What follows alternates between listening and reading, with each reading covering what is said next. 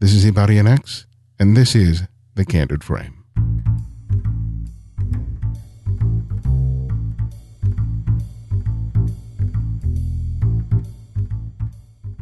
This episode of The Candid Frame is brought to you by Squarespace, the beautiful and intuitive website publishing platform that allows anyone to easily create professional web pages, blogs, online stores, and galleries, all on a single platform. For a free trial and 10% off your first purchase on new accounts, go to squarespace.com and use the offer code CandidFrame7.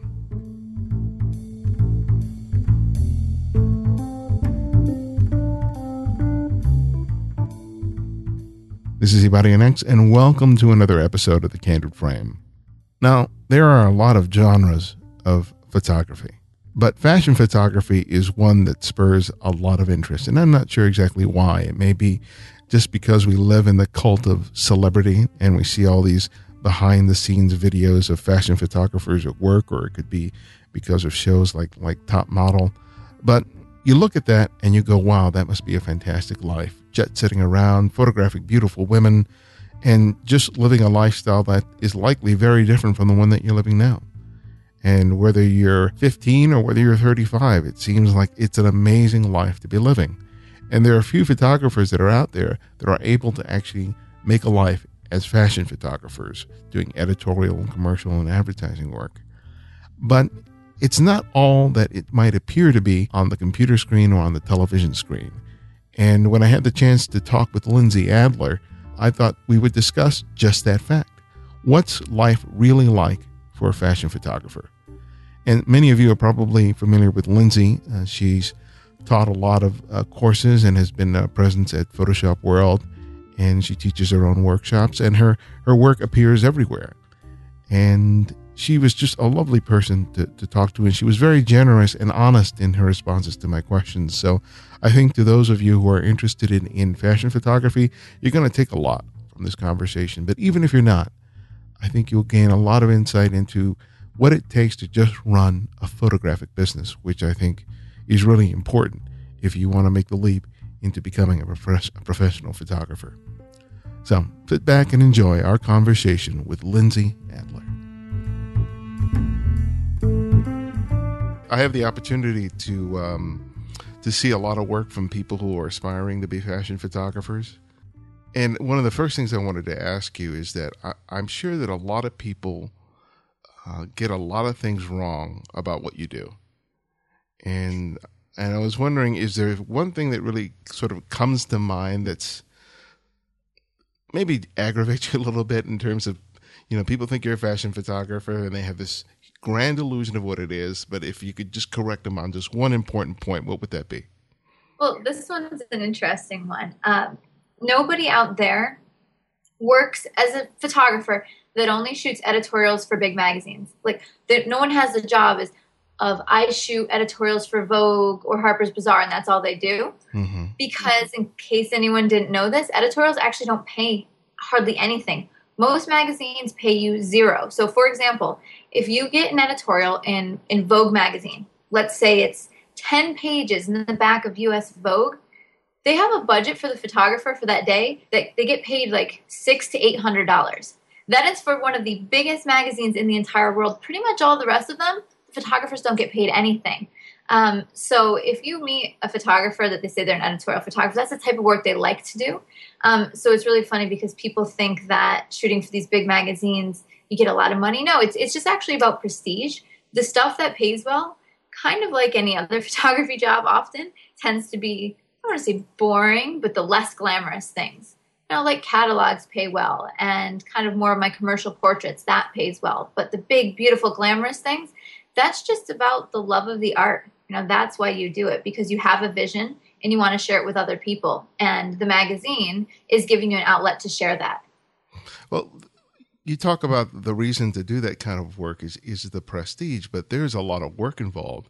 And you're a business person, and one of the things I've appreciated about you is that you, you're very savvy in that respect.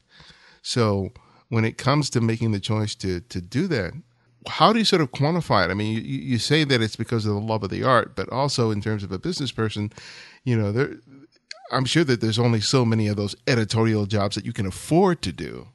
that makes that makes a great point. Um, well, one of the things that I've aimed to do, and it does turn into jobs, is I've I've shot editorials where I have a couple designers, jewelry designers, clothing designers that I would love to work with, and I kind of know their style. So what I'll do is I'll plan the editorial using some of their pieces and in a style that I think appeals to them. So then once I get it published, yes, the prestige was nice, but then what we can do is approach those designers and say, look at what we've done with your jewelry, with your clothing we love your brand and we'd love to work with your brand. And so I've actually had that approach turn into profit and turn into job several times.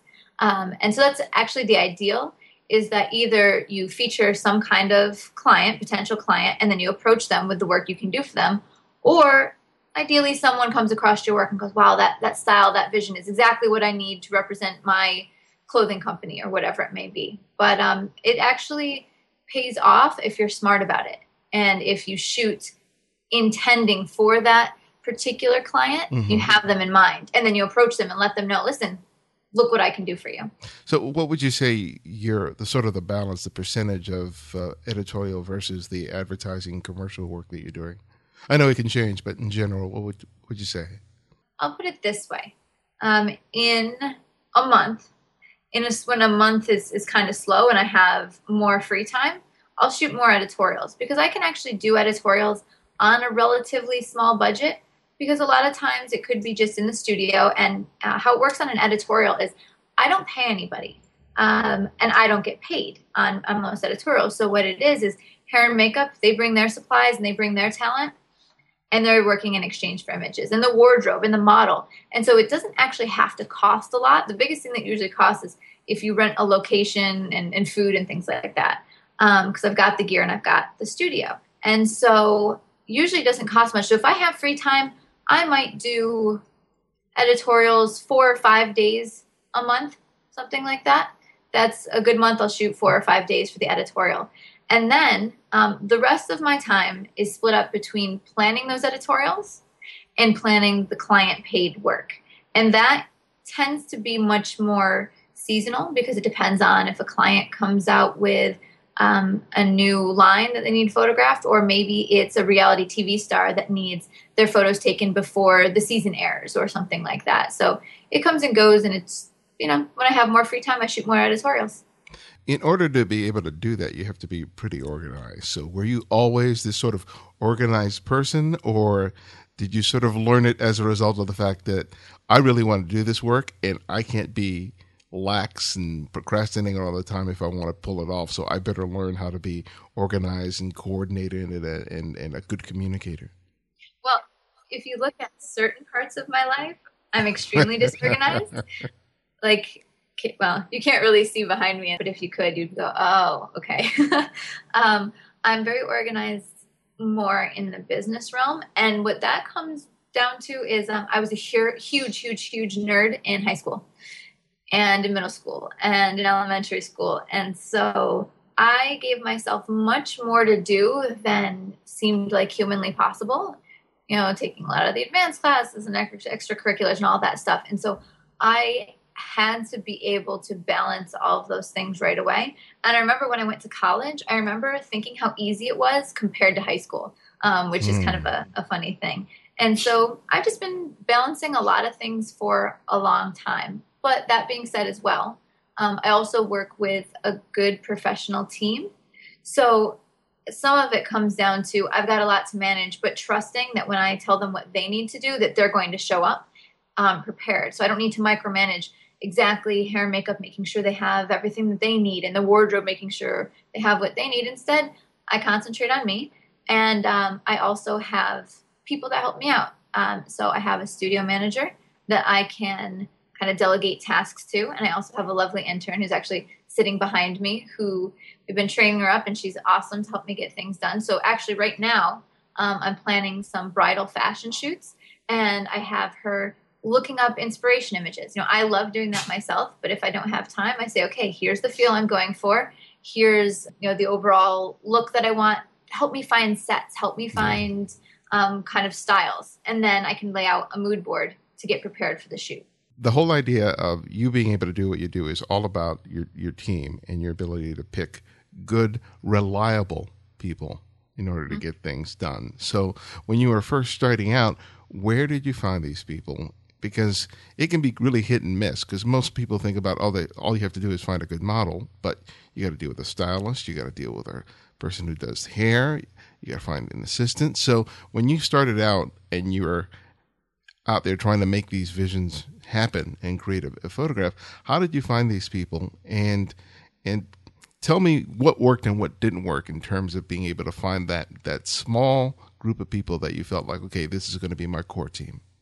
Absolutely. And the, and the core team is is what it is. I mean i work with more or less 9 out of 10 shoots one stylist and 9 out of 10 shoots one hair and makeup and i have a couple other people but it's those people that you know they're on the same page as you creatively so even if you just give them a little direction they know what you like. And so, um, you know, my makeup artist was saying that yesterday is is if I give her a couple words of description, she already knows how I think and what I want, so it makes it easier. But I actually recently ran a workshop and I was talking about how to find models and how to find creative team, and it was really funny because one of the attendees goes, "Well, you're Lindsay Adler; it's easy," and I laughed at that because I even four like four years ago, I had absolutely no connections, no team whatsoever. I lived in upstate New York and I photographed high school senior portraits and weddings. you know, I didn't mm. have hmm. any of these connections. So I just started from the ground up. And it was purely trial and error, doing a lot of test shoots in the beginning where I'd have an idea and I'd pitch it and I'd invite hair and makeup and I'd invite wardrobe. And I had um, several people along the way that I worked with once and never again. like that's the majority of, of people in the beginning because you test them out and they show up late or show up unprepared or they just didn't have the quality of work. And both Lisa and Griselle, which are two of the main people, and then I also work with Johnny for hair and makeup, so I have kind of this small core group. Between Lisa Griselle and um, Johnny, I found them all on Model Mayhem. mm. And everybody thinks that that's so terrible and unprofessional. You know, like, oh, you know, no legit people are on that. Well, guess what? We're all starting and growing. We're all talented people, but we have to start somewhere. So that's actually where I found all of them. And I found, you know, my, my wardrobe stylist who's absolutely incredible. Um, I found her on Model Mayhem. And so I proposed this shoot and we got together. And what it came down to is I loved and, and just drooled over the clothing that she brought. You know, amazing, great variety, amazing quality. And then for me, she appreciated basically, oh, thank God a photographer who's organized, on time, gets the pictures back to me when they said that they would, knows how to um, speak in a business tone to potential editors and potential clients. And so, more or less, we just knew that we were a good fit from the beginning. So, it's piece by piece, but yeah, it's nothing more special than just testing people out, even on Model Mayhem. And nowadays, if I if one of my team members, you know, they, they can't do the shoot and I need to work with other people, um, I'll look in magazines that I publish in often and I'll look at the credits for the different editorials and I'll reach out to those people and I'll try to do a test with them before I do a, a big important shoot. You know, one of the things I've never heard of is a shy fashion photographer.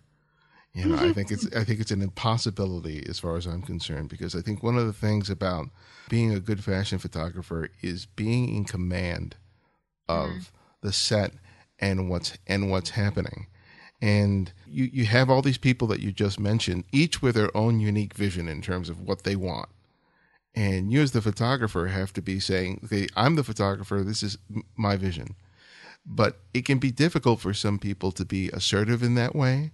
So, again, is that something that you sort of learned, or is that something that just sort of came naturally to you? Or, and, and, and was there a particular experience that sort of crystallized that for you and made you realize that, you know, if I don't take complete control of this, if I don't take command of this, it's not going to turn out the way that I'd like. That's funny because I still struggle with that, but I work on it because I need to have confidence in in myself and my vision. But related to that is that on a shoot, it's not just different people with different visions.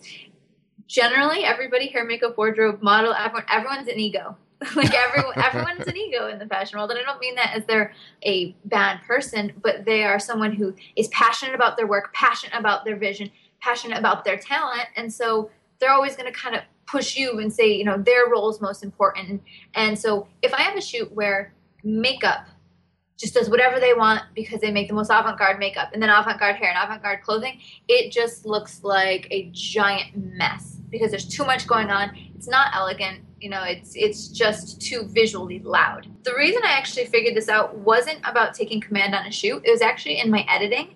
In the beginning, I was really insecure about my fashion photography because I was a portrait and wedding photographer, just trying to do fashion photography and trying to be creative. So I was deferring to my creative team and I was showing them um, in the very beginning, I was showing them the edits of my photos and asking them which ones were the best. And I realized they were all having different opinions, and all they were doing is looking at their piece of the puzzle. Mm. And one day, I picked a photo that neither of the hair, makeup, wardrobe, anybody had picked. And that picture became a cover and a double page spread, and it's won endless contests, and it's been in dozens of magazines. And that's a photo that neither, no one on my creative team had picked. So, kind of what I realized is that I'm the person with the overarching view of the entire thing. What makes it all come together for a powerful image? So, that's helped me be a little bit more confident. But what I've also realized is sometimes you have to placate people.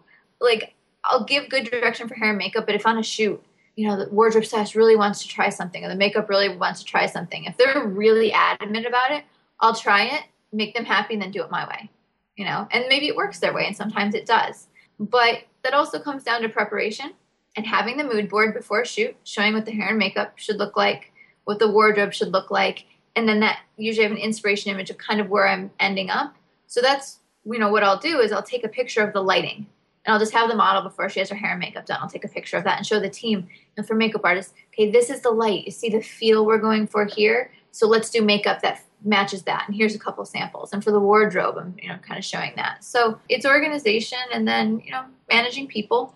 And uh, sometimes I feel more like an event coordinator because I'm managing people coming together and I'm making sure that I tell everyone when to order food on time so that everyone, and then when is the end time, and then making sure if the model's moody, I have to take her aside because if she's moody, then that ruins the whole shoot. And if the makeup artist feels like something's not right, then that's going to ruin the whole shoot. So basically, I have to be like a chameleon and adapt my personality to four or five or six different people on a set because if one person's unhappy or doesn't feel it, the whole thing falls apart. So it's funny because I totally interact differently with my wardrobe stylist than I do my hairstylist, than I do the model, but I've got to put on a different personality to you know figure out what's going to make them happy. So I feel like kind of a therapist slash event coordinator rather than a photographer a lot of times.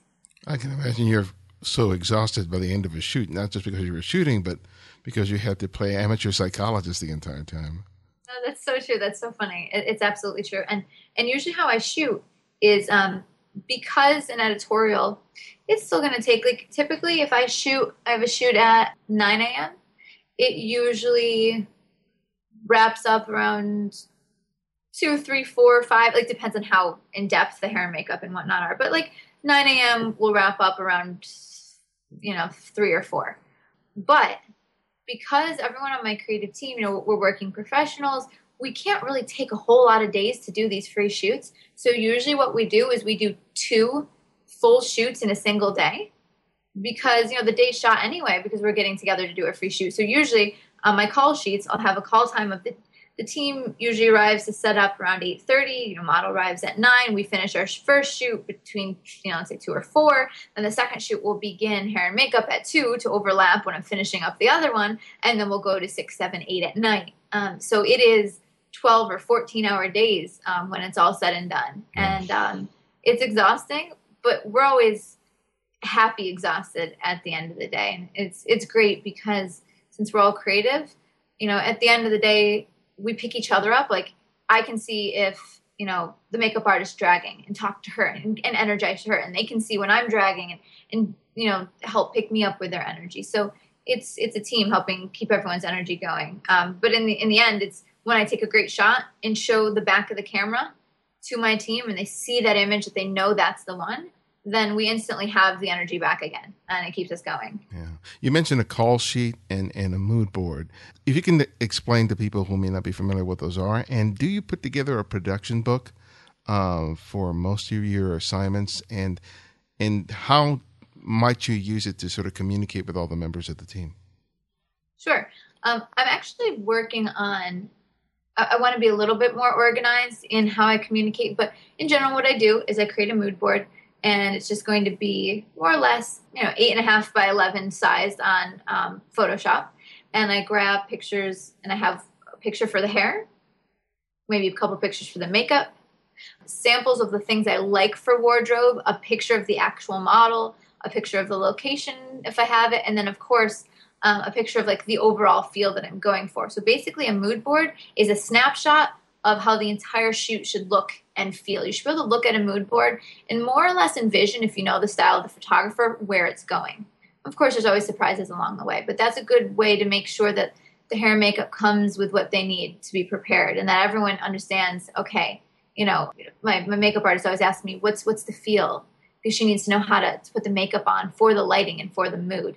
So it's basically a visual single snapshot of that end shoot. And then my call sheet basically has everyone's contact, you know, hair, makeup, wardrobe. It says the publication that it's going to be for. It gives a rough outline of the day when lunch is going to be. It, you know, it says where we're going to be, times that you're meant to be set up. And by the way, I don't give round numbers like show up at 9 a.m. I'll say, say show up at 8:45, so it sounds more like you really need to be there. Because it's on the quarter, you know, quarter of an hour, 8:15, 8:45, people think it's more scheduled and exact. And so it just gives everybody an idea of the team that they're working with and the schedule of the day. For most of my shoots, that's the extent of uh, extent of the production book or the you know production um, information that I provide. However, when I do a shoot with a client, let's say you know someone for reality TV, like I'm also doing a shoot in the next couple weeks for Bravo and, and things like that. There'll be more of a production book than that. So there will be things also like a style sheet talking about the exact breakdowns of the looks for that client, the exact pictures of the clothing, and what we're trying to achieve in that look. You know, is it supposed to look kind of business-like? Is it supposed to look sexy? Like, what are we trying to achieve with that image? And then I'll have you know more specific information. Like I'll I'll know what I want to get for food beforehand. I'll have people fill it out. Like that much information because if it's a big production and you're trying to figure these things out last minute, it's very stressful. In the production book, you'll have copies of the permits and, and things like that. But in general, it doesn't usually need to be that big a production. The bigger the client, obviously, the more materials you want to have to be prepared.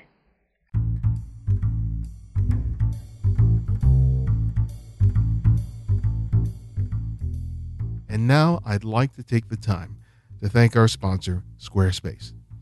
Now, once you have a website, you have to promote it. And one of the great ways to do so is by using social networks like Facebook and Twitter. And the great thing about Squarespace is that they've integrated social media into their sites. You can automatically import, sync, and publish to and from social media with a few clicks, dynamically refreshing your site content and raising awareness in your social circles. For example, you can automatically pull photos from Instagram into your site. You can instantly sync pages and galleries to Facebook.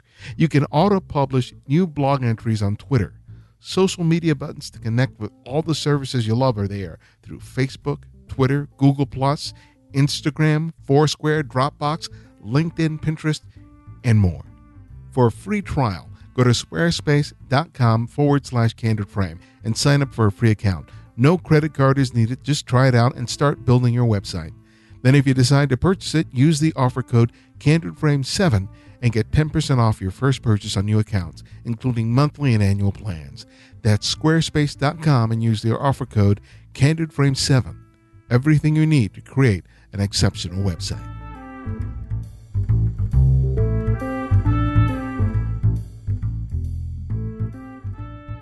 You mentioned earlier that you really were doing more portrait and wedding work, and that you were doing the fashion style um, productions because you wanted to sort of elevate the the look of your your imagery. Um, tell me a little bit about that and how you sort of segued into doing more fashion and and and you know and beauty work because a lot of people probably would aspire to do what you've done but what did you do that that allowed you to transition in that way I uh, I was in college and I had been shooting portraits and weddings for a while because you know you live in a community and if you start over several years you start to build up your business and build up relationships. And I like the portrait and wedding work but when I was in college I had this assignment where I made an image that it wasn't art per se. Like it, it was kind of advertising glasses, like these cool, funky glasses, but it definitely wasn't a portrait. And it was the favorite photo I had ever taken. I actually still use it on my business card because it's the the photo that, for me, it, it represents the start and growth of my career um, and, and, who I am as a photographer. But I took this image and it, I was in love with it, but I knew that it didn't quite fit the portrait world and it certainly didn't fit the wedding world. And so luckily I was shooting um, after college, I was shooting high school senior portraits. And what I would usually do is at the end of a shoot, I would say, okay, let's do something fun. Let's do something different. And so I would try some of those funky images and I'd get some props and I'd have some cool clothing. And so I would do basically what was expected at the beginning of the shoot. And then at the end, I would do what's exciting or honestly what I wanted, what inspired me from that person. And so I started to do kind of production shoots in that realm. Um, for engagement sessions, I started doing themed engagement shoots and where I would kind of find clothing from vintage shops and I'd, I'd have props and I'd do full shoots. And so, you know, I was like, okay, that, that helps feed my creativity a little more. Um, but I still had these fashion images I wanted to do. So um, what I did is I started to test really slowly. Um, I started to work with the local um, people at the hair and makeup salon. And then basically, if there was a really beautiful high school senior that came in for a shoot, I would do her normal high school senior portrait and then ask her for free if she would want to come in and do a fashion shoot for photos. And so I had some pretty young girls that I got some nice photos of, a little bit more fashion realm. And so then I had kind of had a, a portfolio going that looked kind of fashion looking. And what I realized is that if you look at the portfolios of most models from model agencies in New York, if you look at them, they're not crazy avant garde high fashion. Most of the portfolios are natural lit pictures of beautiful girls showing a little bit of expression. Like that, that's it. And so when I realized that, I put together a little portfolio of just that, and I approached some model agencies in New York, and I said, I'm a fashion photographer here in New York, but I have you know some cool locations and a team in upstate New York. You know, would you be interested in sending me any girls for tests? And right away, several agencies said yes because I knew what they were looking for. They didn't need high fashion because, mm. long story short, the high fashion stuff, the crazy hair and makeup, doesn't even look like them. And so they want pictures that shows them as a blank canvas, you know, shows what their bone structure looks like and what kind of emotion, or, you know, how they can emote for a shoot.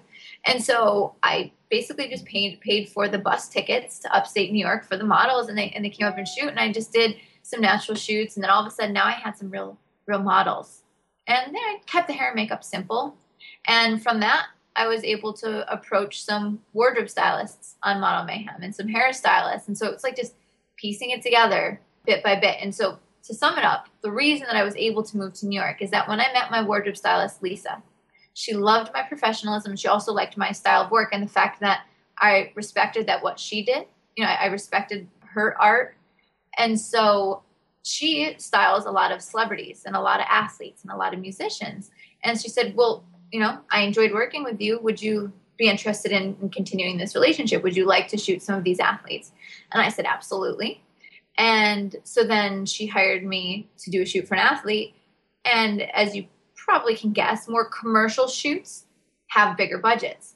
And so right away, she was bringing me these shoots and I was doing a good job on them and they had a, you know, a decent budget. So I was able to move to New York after that, you know, knowing that I had the relationship with her. So more or less the ability to move to New York and kind of break into money making in the fashion commercial realm was from a single relationship. And so that's why I would say it's not about who you know. Like it's not like, oh yeah, my my aunt's an editor at whatever. It's not like that who you know. It's who you make yourself known to and the relationships you build. Because if somebody trusts you and admires your work and, and appreciates it, they help you open doors. So that's you know really how I was able to make the transition. And I think what that really sort of stresses the importance that you have to be at your best with everyone because you never know who can open a door for you. I, I, I see some people make the mistake of treating certain people with more respect or more deference and other people not. And it's like, you shouldn't do that because you're making a judgment about about them.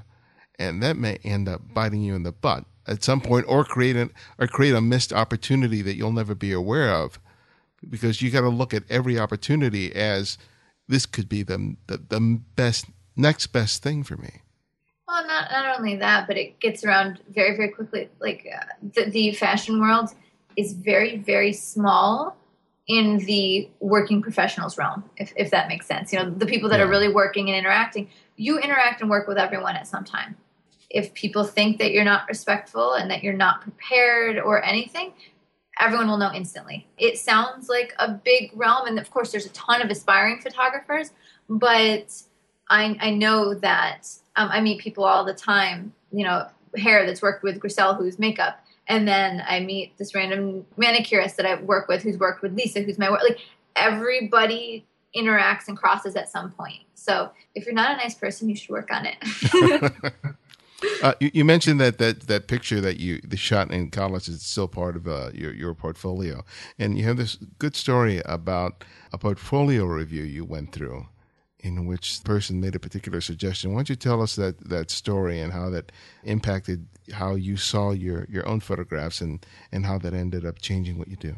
So I learned my photography kind of going through the you know professional photographers of America. Like I went to PPA meetings and I attended a, camera club from my school, and then I, I or from my area, and then I went to college for photography. But everything I learned was very much the technicals and how things should be done. You know, okay, what's the correct exposure? What is correct traditional lighting? What is you know acceptable posing? I learned all of these things. And so, right after college, for a brief amount of time, because I had studied abroad, I, I lived in London for you know a few months. I had my portfolio, and I got a meeting with this editor of a decent magazine, pretty big. And I was, I mean, I'd been in, in London for a couple months, and I'm like, this is it. This is this is going to you know skyrocket my career. So I meet with this editor, and I bring in my portfolio, and uh, he sits down with me and pass my portfolio to him. It's a physical book, and he flips through the whole thing, flips through all the pages, and you know, just looking at them slowly, and he closes it, and he passes it back to me, and then he looks up and stares me straight in the eyes and goes, "I would start again. I would, I would, uh, I would do your portfolio over again from scratch." And I, I didn't get it. Like I was really confused. What he, what do you, what do you mean do it over again? I, I was trying to figure out like, the the presentation of it. He's like, no, I would shoot everything new. You need a new portfolio. And after, I mean, I've been shooting since I was 13. You know, I graduated college. I had already started a business. That is probably the most devastating thing you can possibly hear. And I just was holding back tears. And so I was able to ask him, I'm like, what's wrong with it? What he said to me is like, I'm looking at your portfolio and everything looks like correct. You know, it's technically correct. You know, your models look fine. Like the hair and makeup is, you know, fine. The the lighting's fine. The posing is fine. But it's it just looks fine. It looks nice. But I review portraits, you know, and, and photographers' portfolios. I don't know, five, ten times a week. And the second you leave, I will forget you because you blend in with the crowd. There's nothing unique there. There's nothing with impact, nothing to make me remember you. So even if everything's technically correct, even if your pictures are beautiful, if they're not memorable, then what's the point of having a portfolio and what's the point of meeting with an editor? You need to go make pictures with impact. And I was, you know, so I like left the meeting crying. I mean, they didn't let him see that. And I was like hysterical and it was awful. And so what I realized was that it was kind of a, a mix between shooting what I was always told was right and then shooting what I thought people would like instead of shooting what I wanted or shooting something more creative. So what I did from there was I shot one shoot every single week that was intended to be something that was creative or something different. So for me that was every Sunday. Every single Sunday my creative team knew. And this actually it started when I was in it started when I was in London for that 6 months I was shooting. And then eventually when I teamed up with Lisa and I teamed up with other creatives, it was every Sunday we had a shoot. And so I'd figure out what do I want to show this Sunday? I want to show I know this lighting. Let's do something creative with that. And I'd, I'd use that as my starting point for coming up with an idea. Okay, I want to show this type of hair and makeup, and I'd use that starting point. And so I completely, completely replaced my entire portfolio except for one image, which is that one of the glasses, within like, I mean, within less than a year for sure. I completely replaced it. And so now when you looked at my work, there's some sense of style and there's some sense of creativity. And, and if you went to somebody, ideally, you know, I wanted to communicate that I'm a problem solver. versus just I have one solution that I know how to do. So it was actually, you know, one of the most devastating things that ever happened. But half of me wants to release some of the photos that were in my portfolio when he said this because I understand what was saying. I see it. It's definitely changed my entire career by being more memorable just because of that. People remember me now because they see my work and it's different and it's not the average. It doesn't blend in with everyone else's. Yeah. And I'm sure that people ask you a lot in terms of, okay, what, what, what is that? What, what makes that quality that of the image just sort of pop? But I think what I'm hearing is that you were willing to put more of yourself into the photographs and that that made the difference. And that's going to be different for for each person but i think that's what allowed those pictures to be more memorable because there was more of you in them. Certainly. I mean i look at so many other photographers work that i i love it. And you I, I know every photographer does this. You look at another photographer and you go oh my gosh i wish my work looked like theirs. But if it's not you it's not you. So there's some other photographers that i love that their work is soft and romantic and dreamy and every single one and it's it's youthful and it's feminine and that's not my work. My work is you know clean bold and graphic and, and that's that's me so i can appreciate it but i also know what's me. And what i ended up doing was looking at my favorite images in my own portfolio and asking myself why they were my favorite images. Like was it the model? Was it the composition? Was it the color? And so i, I began to see common themes, common threads that I liked. And so I figured, well, I'll shoot more of that. If those are my favorite images, let's put that more. And it's not going to look like it's the same image or the same shoot, but let's get those same qualities. And I absolutely agree. It's it's going to be completely different for every single person. I mean, there's photographers that I love because their work is all vintage. Well, my work isn't all vintage, but I love their style because it feels like it's from a different era and, and it takes me back to a different place. So each person's going to find um, kind of what their style is, and that comes down to shooting a lot. There are shoots where I've spent a lot of money, a lot of time, a lot of effort that have never seen the light of day because it, the shoot didn't work out. There are a lot of shoots like that. And in these shoots, I shoot thousands of images, but you shoot it to have the experience, you shoot it to grow, and maybe it stays in your portfolio for a week and then you realize, nope, you were just attached to it because of the effort. Um, so, you know, it does come down to shooting a lot. And for me personally, that doesn't mean that I carry a camera around my neck, not that kind of shooting. It's more challenging yourself shooting. You know, I, I challenged myself. I want to do a shoot that shows this lighting. I'd look up a photographer's light I loved and make myself shoot that. You've been on the other side of the table where you've been the person providing the critique for a portfolio review. So, what's that experience been like, and what have you sort of learned from it that's helped you as a as a photographer looking at all these other people's work? It is very challenging to critique because it's not easy because uh, you want to give somebody tips to grow and you don't want to make it, you know, like, oh, yes, beautiful work. But you also don't want to crush their soul.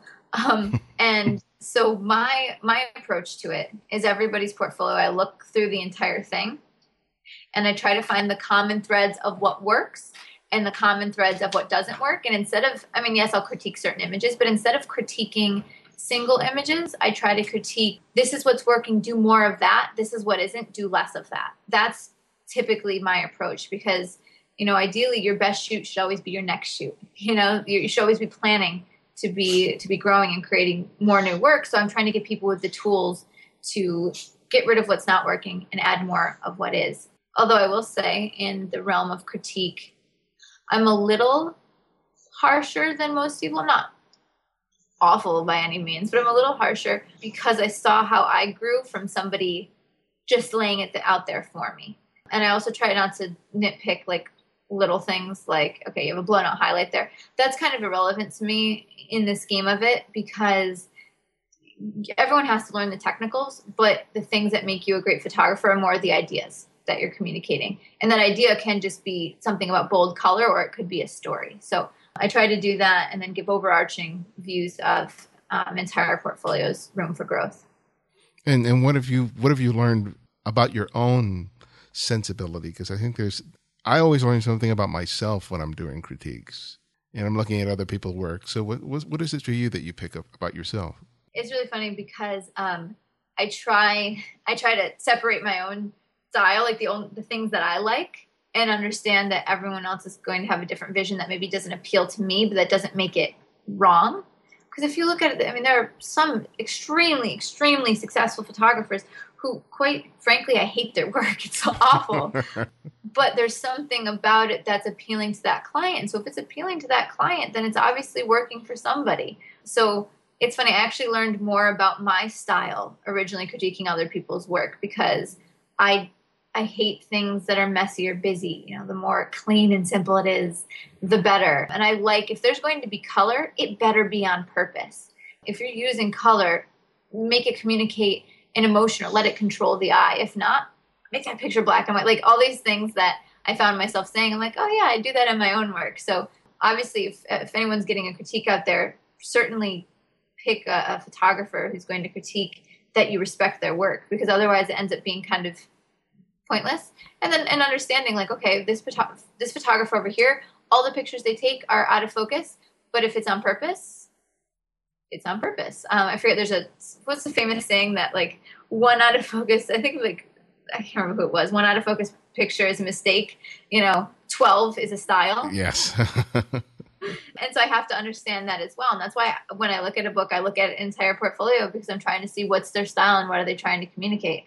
One of the things that I observed is that uh, the people, uh, at least in the editorial world that you work with, really like working with you. Talk about those relationships because I think that that's that's important, especially those who are aspiring for you know editorial work. I mean, commercial work is, is is another beast entirely. But since so many people seem to aspire for editorial work, can you talk about those relationships and and and when do you like them best? What do you think is sort of the best relationships that you have creatively and, and personally with these people? I often get asked if I ever take a day off because I'm juggling so many different things all at once and I'm always working. And my response is that the days that I shoot editorials are my days off. They're the most exhausting days, they're the most work, but they're my days off because I'm working with some of my best friends and I'm doing what I love to do.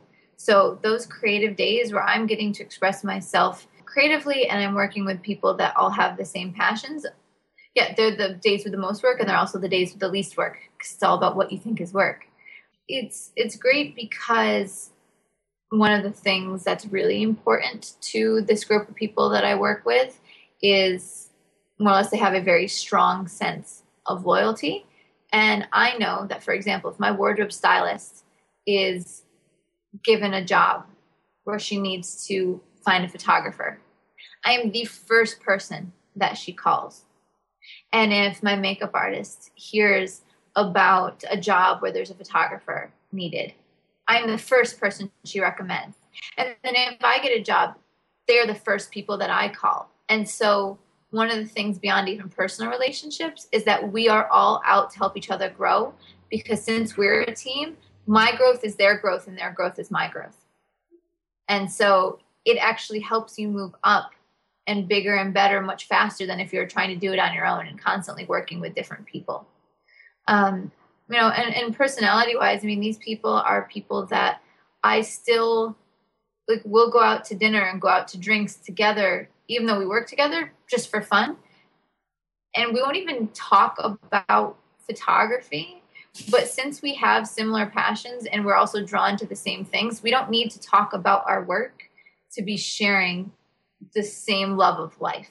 Um, and so that's what I think is, is really great. It's just that kind of understanding of we love the same things. And, you know, we're all artists, you know, that have struggled or do struggle to make it in the extremely competitive fields that we're working in. And so we help each other out when we need to. And if I've got a job that just popped up and I've got a really small budget for hair and makeup, but you know what?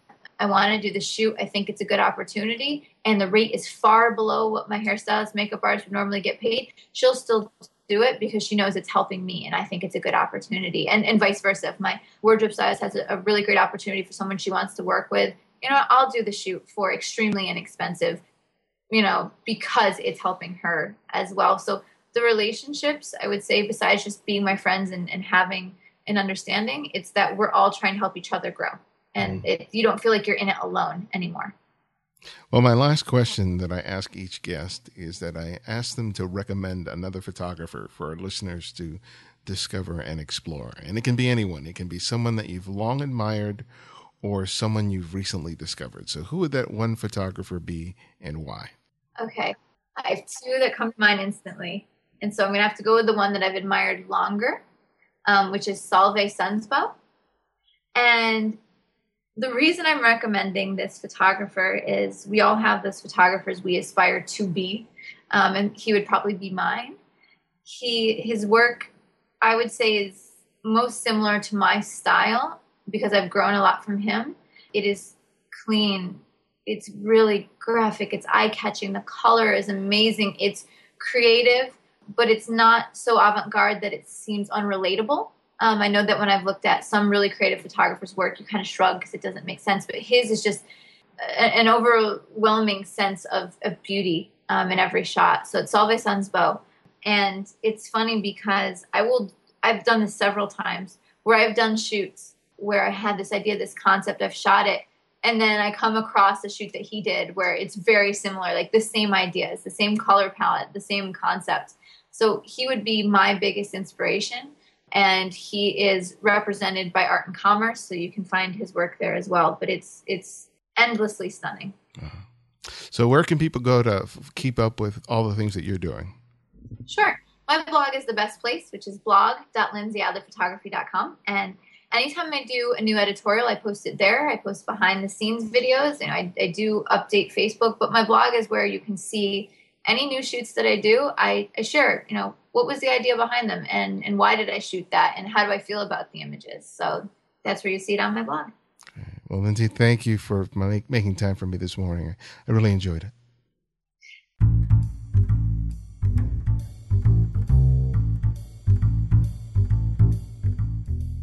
As we continue to grow the show and expand our offerings here at the Candid Frame, your support is invaluable, and you can show that support in a variety of different ways. You can make small donations using PayPal. A link for that you'll find at the candidframe.com website, where donations of $5, $10, $20, or even more are greatly appreciated and go a long way to helping us improve the show. You can also post reviews on the iTunes web store, which help our rankings and create more awareness about the great program that we offer here. The show's editor is Martin Taylor, who you can find at theothermartintaylor.com. Music is provided by Kevin MacLeod, whose royalty free music can be found at incompetech.com. Till next time, this is Ibarionex Perello, and this is The Candid Frame.